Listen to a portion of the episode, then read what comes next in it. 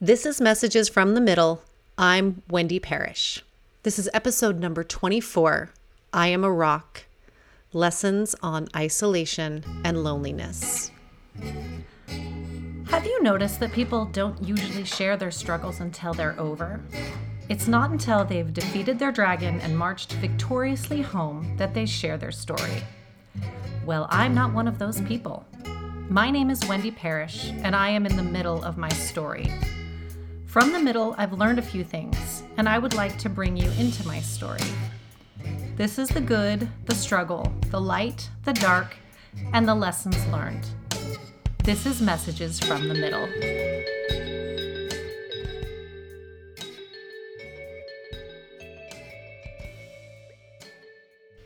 Hello, and welcome to the episode. I'm so happy that you're here with me today. Just a couple of things before I start the episode. Uh, September is Suicide Awareness and Prevention Month. And I think it's worth mentioning and doing what you can to learn a little bit more about suicidal ideation and suicide prevention. I recorded an episode. It's episode number eight, and it's called Your Story Isn't Finished. In that episode, I offer information about suicidal ideation that, especially if it's not something you know anything about or understand, is worth learning a little bit about. Things that, if you've never been there or you don't know somebody who's been there, we would not understand. Things not to say to people that are struggling with suicidal ideation. And also things not to say to people who have had somebody close to them who have taken their own life. Throughout the month of September on my social media at Child Songbird, I'll be posting some things about suicide awareness and suicidal ideation. And I just would love to see you there and and have some have a conversation about that. And then one last thing before I get going, I could use your help. I would really love if you could swing on by Apple Podcasts or wherever you listen to your podcasts and leave a rating and review. Or if you could share this episode or any of the episodes that you have listened to that have had a, that you've taken some value from and learned something from, if you could share that on social or share it with a friend just to say, hey, I listened to this, it made me think of you, or I thought maybe this had some information that could be helpful. I want to get the word out on mental health to as many people as possible and let people know that it is, you're not alone. You are not the only one in the middle of your story. And really, we're all in the middle of something, working through it and figuring it out. And that's one thing that I have taken from the interviews that I've been doing um, for some of my past podcasts and going going into the future. Everyone has a story. Everyone's in the middle of their story, and it's just been incredible to learn from other people. An interesting thing has been happening since I started this podcast, and that is the topic for my next the next episode tends to just show up in my life, either thoughts that just rattle around in my head over and over again, or in things that I hear from either something I've seen on television or I'm reading in a book or I just hear gets brought up either a lot on social media or something like that. And it always surprises me how this thing that comes up also is something that I need to work through and I need to spend a little time reading about, studying about, paying attention to how it is affecting me and my mental health. And so I hope that as I share what I'm learning and what I'm going through or what I have learned through this process can offer some help and value or even just comfort in knowing that you're not alone. This week's episode is about isolation and loneliness. I have mentioned many times that isolation is my drug of choice, meaning a lot of times when people are suffering from mental illness, anxiety, whatever, they will find a way to not feel that feeling. In many cases, that is a substance. In a lot of cases, that is a substance or video games or porn or uh, just a lot of different things, and nobody really thinks about isolation. Um, but that's mine. It's isolation. And I think it goes hand in hand. I think when you think about the person that is struggling with some mental health and so they just watch Netflix all the time, that is isolation.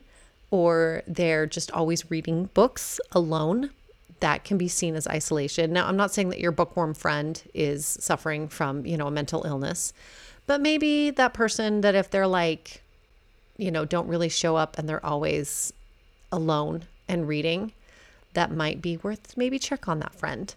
Maybe check on the friend that's on like the 10th rewatch of The Office and they don't really go out or do anything. That was what my isolation looked like. My isolation was not, it started out as just isolating from the outside. I thought, I have my family, I've got my little life in my home, and I'm fine here. But before I went into treatment, I was isolating from my family, even. I was just pretty much staying in my office full time. I have a bed in here, and um, I actually put the bed up when I got COVID at the beginning of 2022, and it never came down. I just stayed in here, um, brought a TV in, read books. I read through the Harry Potter series for the fourth time. I believe it was the fourth time. And just stayed alone and thought that by doing that, I was doing myself a service, but I wasn't. So I've heard all the studies and the statistics that isolation and loneliness are the health equivalent. Are you ready for this? Of smoking 15 cigarettes a day. And also, isolation and loneliness is known to shorten your lifespan. Isn't that great? So I've heard this and I get it. It's not good. But what exactly are you supposed to do about loneliness? I get that isolation for me was a choice, but loneliness was not. After moving seven years ago, I just never really found my community. I never really found a connection to anyone and to any place or community like I have every other place that I've lived. And I'm not alone. Over 50% of Americans say that they feel disconnected from the people around them and they don't feel authentically connected to their community.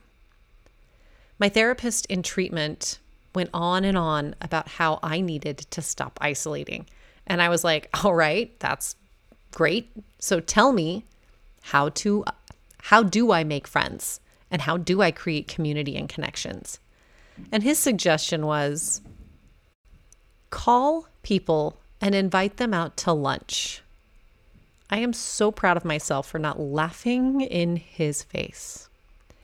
I'd say about two years after I moved here, I was the loneliest I'd ever been in my life. I've always been very big on bloom where you're planted. And I believed that you take action to fix things in your life. If you're feeling left out, then you create the social environment that you want. And that's usually always worked for me, but it hadn't been here. So I came up with this great idea. I was going to, first of all, host things at my house, have girls' nights at my house, and I was going to invite someone to lunch at least once a month.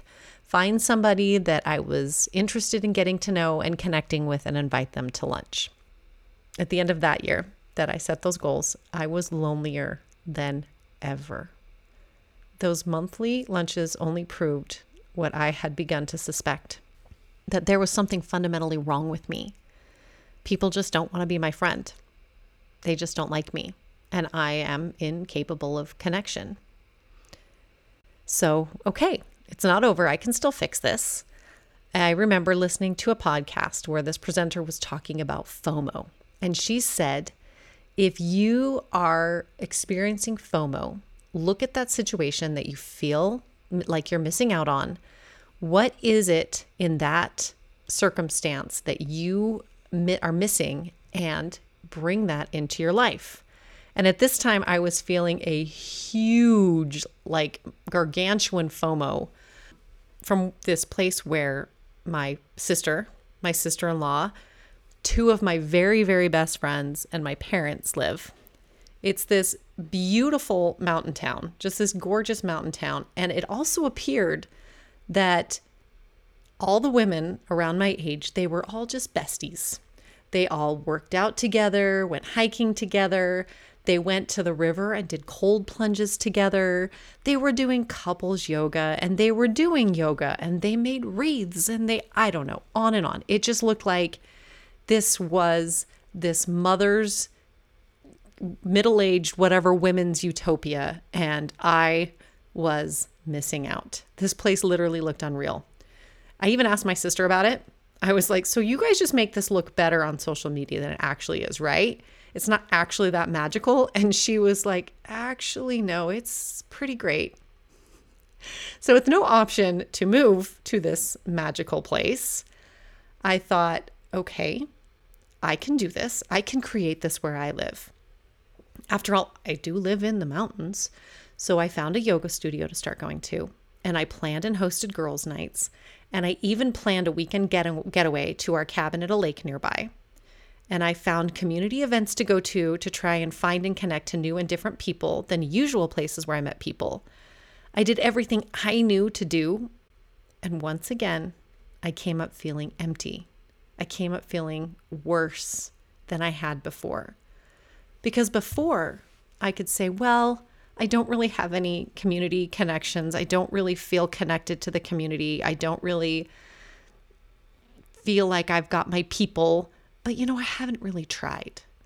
And now I could say, I've tried and nothing came out of this. And the spiral went a little something like this. So then no one likes me. And there's for sure something wrong with me. And I bet even if I lived in that magical mountain town with my sister, I would be the one woman who was not included in any of these things. But then the shame spiral didn't feel right. So then when we're in shame, we like to just shift into blame. So then I realized no, the problem isn't with me. The problem is here. The problem's with the people here. They're elitist. They're intentionally cutting certain people out. They don't like me. They don't like my kids. They're selfish and judgmental. But guess what? For me, blame always feels worse. And so then I shift it back onto me. I'm the problem. It's me. There's a core memory from my adult life that I go back to when I'm looking for proof that I am unlovable and unlikable. I was in the thick of the infertility for my third baby, so I was already pretty super fragile. I'd asked this woman from my neighborhood to watch my boys one early morning so I could go to a doctor's appointment. After the appointment, I went to pick up my boys, and there was a group of women and all their kids there at the house eating brunch. And the girl that watched my kids told me that they were celebrating one of the ladies' birthdays. The kitchen was filled with food and people, and I said, Oh, that's so great. Happy birthday, Amy. To which I was given my two little boys and told to have a great day. I was not invited to be part of this celebration. Up until that moment, I had thought that these women were my friends. I had thought that no one was getting together because we were all super busy with our little kids and our life. It was in that moment that I realized no, they were actually all friends and they'd all been getting together. I was just not part of this group. Suddenly, a 30 year old woman became an eight year old little girl on the playground all alone. And it's true, when we feel left out as adults, we do revert back to that little person that we are. It's science, I swear. I have no need of friendship because friendship causes pain. It's laughter and it's loving I disdain. It starts there. So let me interject here. I do actually have need of friendship. And I have had the most amazing friends. I have the most amazing friends. I have felt deep connections to people and my community. I have had friends like family. I had three women who stayed with me all night when I gave birth to my first son while my husband was gone for Air Force training. I've had Friendsgivings that felt every bit like a family Thanksgiving. I've had people that I can go years without talking to and then talk to them and it feels like no time has passed at all. I have people who fill my cup and make me laugh until I can't breathe. I have love and connection in my life, and I would be the most ungrateful schmuck on the planet if I didn't acknowledge how blessed I am and how blessed I have been. If I had more time, I would just list the amazing, wonderful people in my life and how grateful I am. The real problem right now is that they don't live where I live. And while technology is amazing and has literally saved me, we do need face to face, in person connection. One more thing I want to add, and this is from a coaching perspective feeling isolated and left out are feelings that are created by our thoughts. So I could look at all the times I've been included and I've felt like I've been part of the social life, and I could change the narrative. Reframing and challenging the thoughts are always available to me, and I can do it at any time. And I will spend time doing that, especially if I'm feeling really low. However, it's also worth noting that if you are really feeling an emotion that is really causing a problem, you are allowed to feel that emotion, to take some time and notice that emotion, and let it tell you what it needs to tell you.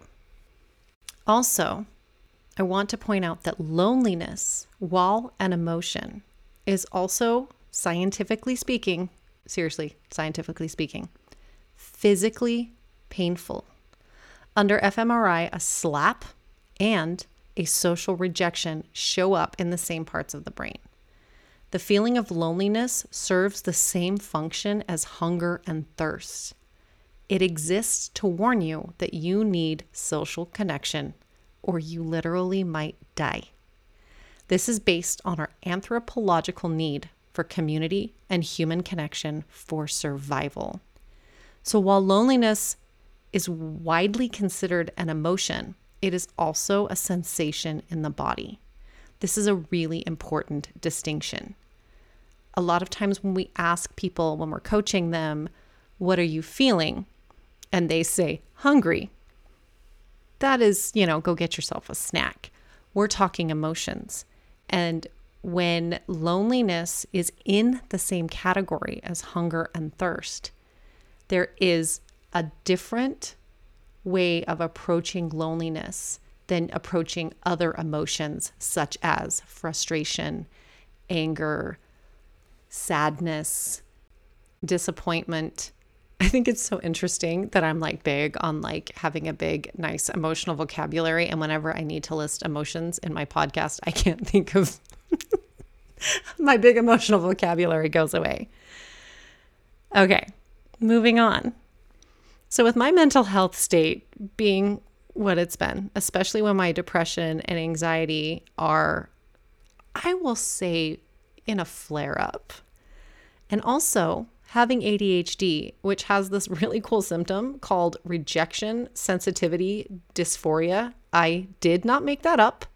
It's a real thing. And this is amazing. This is absolutely amazing. 100% of people with ADHD have rejection sensitivity dysphoria. There are almost no symptoms that 100% of people have, but when I read studies on this, it said 100% I think it said almost 100%, but still, that blew my mind. This basically means that because of the dopamine issues that people with ADHD have, the way that they feel and process rejection is so much deeper than a person without ADHD. Hopefully that makes sense. I actually try not to get too sciency because that's not my jam and I would rather hear things like Tell it to me like I'm a six year old. Anyway, so combined with all these super awesome coping mechanisms that I had created from having undiagnosed ADHD, I have always felt outside, other, and different. I was never and have never been cool enough or smart enough for my friends or even my family of origin. New and different social situations are terrifying for me, and they create one of two reactions. I will either hide out, stay quiet, and just keep to myself. I am actually quite shy. Nobody seems to believe that because the other way that I will show up when I try not to be shy is I'll talk too much. And I hate that one. So if I am talking, I feel like I'm talking too much and I'm oversharing and I am the whole time just shaming myself for talking too much. But also, if I'm quiet and reserved, I don't come across as the quiet, mysterious one. I get perceived as a snob. So it feels like I can't win. And I want to say this perception is from my own thoughts. No one's actually walked up to me and been, you know what, you're super shy. I did have somebody tell me that I talk too much and that I need to just try really, really hard to not talk. And this person was not my mother. This person was actually somebody that I have worked with. And it was horrifying. And I'm still horrified by it to this day. So last year, when things got really, really dark, instead of reaching out to people and friends and looking for connection, I isolated. I even isolated from my very best friends, from the people who have always been there for me. Marco Polo has been my lifeline these last couple years, and I have had a few Marco Polo groups going with some of my very best friends. And I would not respond. I would listen and then I would not respond because my thought process was they don't want to hear from me. No one wants to hear from me. I love them, and if I start speaking to them, they will not love me. That's an example of one thought that I had. But I just isolated and I thought I have my husband and I have my dogs and I have music and books and TV and I'll be fine without people. I don't need them. I turned down any social invitation or I would say yes and really intend to go but when it actually came to going, I just couldn't do it. And like I said before, I started out just isolating from the outside world, and then I started isolating even from my family. This felt like a solution to the problem. After all, a rock feels no pain, and an island never cries. I don't think it was ever a conscious thought or a decision but I know that a big part of my social isolation can also be found in that same famous Simon and Garfunkel song. If I had never loved, I never would have cried. I didn't want to cry anymore. I didn't want to hurt anymore, and people hurt me. So if I stay away from people, I will not feel pain anymore. I thought this was a solution. It was actually adding to the problem. Biologically speaking, we are wired for connection, to be part of a tribe and a community. We need people. Our ancient ancestors needed to be together for safety and for food. Everyone had to work together and serve a purpose in the group. The older people watched and educated the children. They literally had a village help raise a child and the village gathered together to tell stories and to dance, to create music, and to entertain each other. We are also the only species that wants to share ideas even when there's no immediate gain. It's a way to communicate and get on the same page. I've felt this firsthand in my life since starting this podcast. Just sharing my story and what I've learned and what I'm learning is this intellectual and energetic exchange that I have been missing from my life for years. As technology has advanced, there's been less need for each other for physical survival. We don't need each other as much to physically live. As long as I've been a mom, I have not lived near family. I read books on parenting. I Googled questions, called doctors, took to social media, and when the time was right, sent my kids to school for their education and maybe talked to some other moms, asked some questions. but pretty much was thinking, I am doing this by myself. And I was super proud of myself. Until a few years ago, when I realized that this alone thing was not working. I saw how families that had family members nearby had close connections, how those kids felt a sense of who they were and a connection to people and even to their own culture and their identity. They felt a closer connection to their own identity. As a family, we were untethered. We were without roots. We were just out on our own. I noticed that most stable families that were away from their family created family from friendships and neighbors. And I didn't do that. In fact, I don't really even have neighbors. I literally put myself on an island and tried to do this on my own. But we need a village and we need a community. We need family, whatever you want to call it. Isolation and loneliness are not a badge of honor. We need food, we need water, and we need connection. So we know that we are more disconnected and isolated than ever in the history of the world. And the events of COVID-19 pandemic did not do one thing to help with this, which leads me to ask what on earth are we supposed to do about that? And I'm literally asking, like DM me, let me know. I would love to hear anyone's answers on what we are supposed to do to create more connection. I have to believe that the answer has got to be something better than inviting people to lunch, which, by the way, is fine. I think that's great. I love my lunch dates with ladies. I think they're super fun and I love talking to people. But I'm not looking for just lunch friends. I'm looking for what my awesome friend Jana calls couch friends. I want that friend who will come over to my house and sit on my couch and just hang out. The friend that I can talk to about anything and nothing. The person whose kids I'll pick up from school and she can do the same for me. The person that's there for the big things, but just as much the small things. These are the people that I'm missing from my life right now. When you start feeling lonely and disconnected, one of the first things to happen is you do start to question yourself, your sense of self, purpose, where you belong in this world, and if you really matter. This leads to self doubt and the slippery slope that can take place from there. Because I've never really felt like I belonged anywhere and that no one knew the true me, including myself.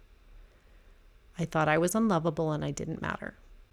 I'm pretty sure that there's more than just me who can relate to that.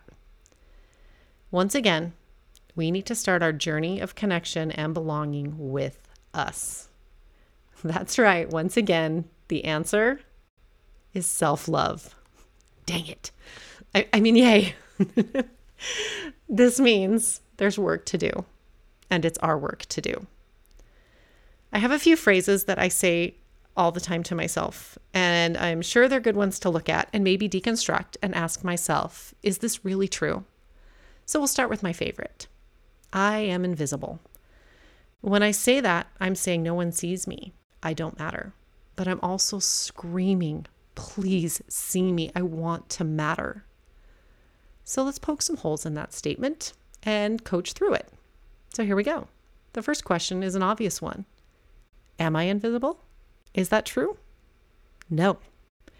In fact, one of the most hurtful things I do when I make that statement is I disregard the people who do see me.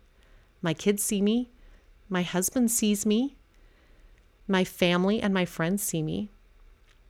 You, you people who take the time to listen to this podcast, you at least hear me. And I matter. And I can actually see evidence of this one from the words spoken to me and written to me when I talked about my suicidal ideation in my episode, Your Story Isn't Finished. Last summer, when I opened about up opened up about what I was going through to my best friends, the messages that I got back from my friends and the tears shed showed me that I did fill a space and I mattered to some really amazing people. I also believe that me focusing on the people who don't see me instead of those who do is what keeps me invisible. Being grateful for where I do belong, who I am, and who matter to me is one way out of isolation, self loathing, and connection to ourselves and others by working from the inside out. I have to believe that one of the reasons why my attempts at connection and belonging years ago didn't work was because I was not operating as an authentic version of me, because I didn't know who I was and I had no love for Wendy. If I don't believe I'm lovable, how can I expect anyone else to see that? Thought number two is that I'm not lovable. Is this true? And again, I know people that love me, and truthfully, sometimes I think that something is wrong with them for loving me. But despite my distorted thinking, I am loved. So am I unlovable? No. Are you unlovable? That's a huge no. And here's how I know this we are all inherently lovable. It is literally our birthright. I've already discussed my faith and my beliefs. And I believe that there is a law of love, and that is that our heavenly parents love us just because they do, and a love that we cannot even begin to comprehend. I'll never forget when I had my first baby, the second that child is born, the love that just overwhelmingly fills your body, a love you can't describe and that you had no idea existed. And all this little person did was breathe. And the love that our heavenly parents have for us is so much bigger than that. We don't have words or even context for it. And no matter what we do, we don't have to earn their love. And there's nothing we can do to lose their love. We are just loved. On a human level, let's go back to babies. All babies are lovable, right? All children are lovable, right? Guess what? We are those babies. We are those children. This doesn't mean that people don't do terrible things and do things that really cause some pretty icky negative feelings towards them that they probably deserve. But at their core, at their spirit level, even those people are capable of redemption and are lovable. Which was all a long way for me to say, Yes, I am lovable, and you are lovable. So we need to start with self love. From there, finding connection spreads to others. And I hate to say this because I really want so much of this hard stuff to come down to making a wish or just thinking a thought and it will happen. But we are meant to do the work in this life. So, what's the work? Well, I'm still working on it, but here are some tips and some things that I've noticed that have helped. First of all, I want to point out that my episode number 14 is called What is Love, where I talk a lot about finding self love and writing a self love manifesto. And if you haven't already listened to that, I recommend going back and listening to that because I go a lot deeper into finding love for yourself. So, again, it all starts with self love. The next tip I have is to not go into every social situation assuming that no one likes you. You know, remember all the stuff I said before. Basically, if you go into every single social situation assuming that no one likes you, you automatically put yourself in an inauthentic place. You don't show up in the way that you need to, and your energy is off. So you can even do the right things and say the right things, but people can sense that energy. And they can even like you, but you'll miss that connection because you've already put up a wall of assumption that they don't like you. Second, small talk is great for a bit, but for real connection, you need to go deeper and ask more meaningful questions. And then here's the key listen like really listen to what they're saying and respond to what they say. This is a tricky one if you have ADHD because You ask a question and then people start talking and they might say something that triggers a thought and your brain chases it like a dog chasing a squirrel. Or you start thinking, like, okay, I should respond to that. Oh, wait, they're not done yet. Okay, I should respond to that. And then you're like, they get done with their statement and you're like, oh no, what did I just do? So if you have ADHD, take a breath, just let people talk, make eye contact, and listen. And you can even sometimes be like, hey, I want to go back to that thing you said, or just, you know, maybe let that squirrel thought come out, but it shows that you were listening and paying attention. I just, I, I feel you. I see you. I know how hard this one is. And sometimes they'll say something and then my brain chases it and then I respond to that and I realize it was totally the wrong thing to respond to and I said everything wrong and then I'm super embarrassed. It's going to happen. It happens to all of us. It's okay. Just practice listening and responding to what they are saying. And if you expect them to go deep, you're going to need to go deep too. So, like, you can't expect people to share their biggest fears and then you're not going to share yours. Here's an example of some good questions that can just take the conversation past small talk. Maybe get a little bit deeper without getting, like, you know, too deep. What's something that's had a big impact on your life? What's your favorite thing about yourself? What's something you're proud of accomplishing? What's a book, TV show, or movie that's had a big impact on you? What's your favorite band? This one could get tricky for people like me. What's a lesson that you've had to learn the hard way? And what makes you feel truly happy and fulfilled? I'm not suggesting that you walk up to perfect strangers and start asking these questions, but it's a good way to create deeper connections with people that start out as acquaintances and maybe you want it to become more than that. Back in December, my older brother started this thing with my family where we wrote down, we picked our top 20 favorite songs of all time, no repeat artists. This was really fun. I'd say there probably about half of us, maybe more than half of us, wrote a little blurb about each song and why they were our favorite. And it was a really cool way for my family to connect.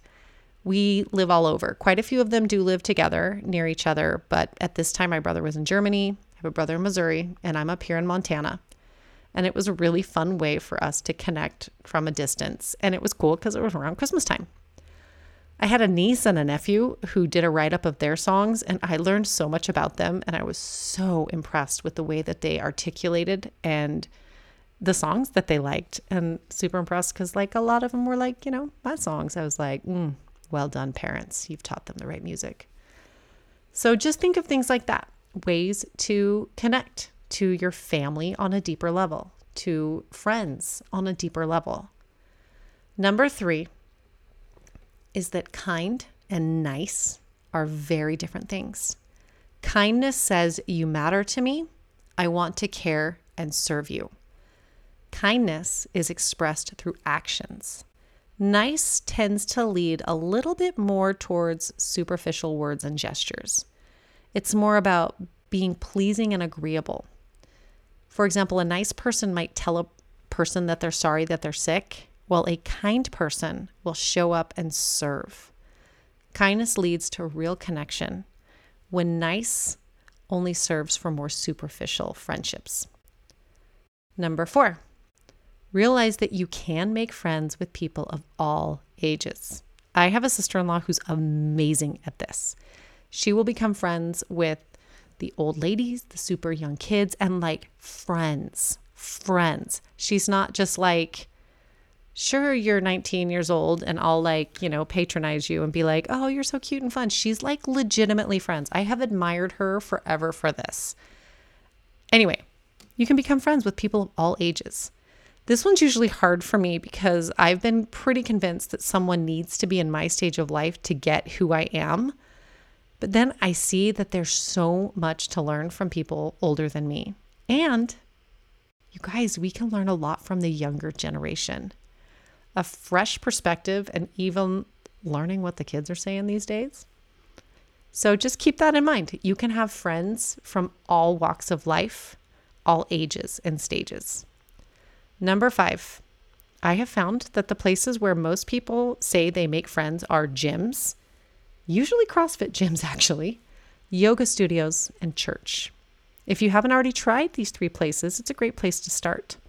However, if you have, like me, and you still feel lonely, then you're going to have to think outside the box and find other places. You may have to look at Facebook groups or check out Meetup or just show up places and look. I know for shy people, for introverts, for people who deal with social anxiety like me, this can feel impossible. But if you can do it, if you can find something, if you love reading and you can find a book club to just show up to, you'll feel better because you love to read. So it's a place, you know, if you hate reading and you show up at book club, you're not going to feel like you fit in. But just try it. Try something like that. If you love music and singing, find a community choir. Try to find places, maybe a little outside of the box, to meet new people. And the last one is service. One of the best ways to meet people and connect to them and really, really love them is through service. We have the deepest love for those we serve and for those we serve with. Every faith tradition throughout time has talked about the importance of service. Every culture that focuses on service and kindness towards their fellow man is the most successful culture. So if you're in a funk, bake some banana bread and take it to someone who needs it. Find a place to give back and just serve in any way you know how. Every little bit helps. You can start at home. Just remember that all love starts with you. It's the broken record that keeps showing up in my healing journey. You have to show love to yourself so you can show love to others so they can love you back. Take some time to look at how you view yourself and see yourself with love and compassion and kindness. That's how you'll find love and compassion and kindness for others and how they'll find it for you. Thank you so much for joining me today. I need you to know that you are loved and you matter and you're not invisible. No matter who you are or where you are in your journey. We'll see you next time. Thank you so much for joining me in the middle of my story. My theme music is White Linen by Asher Child. He's my kid. You can find all of his amazing music on all streaming platforms. And you know, it just wouldn't be a podcast if I didn't ask you to subscribe and share this podcast with your friends. But seriously, it would really mean so much to me if you did. Thank you so much and see you next time.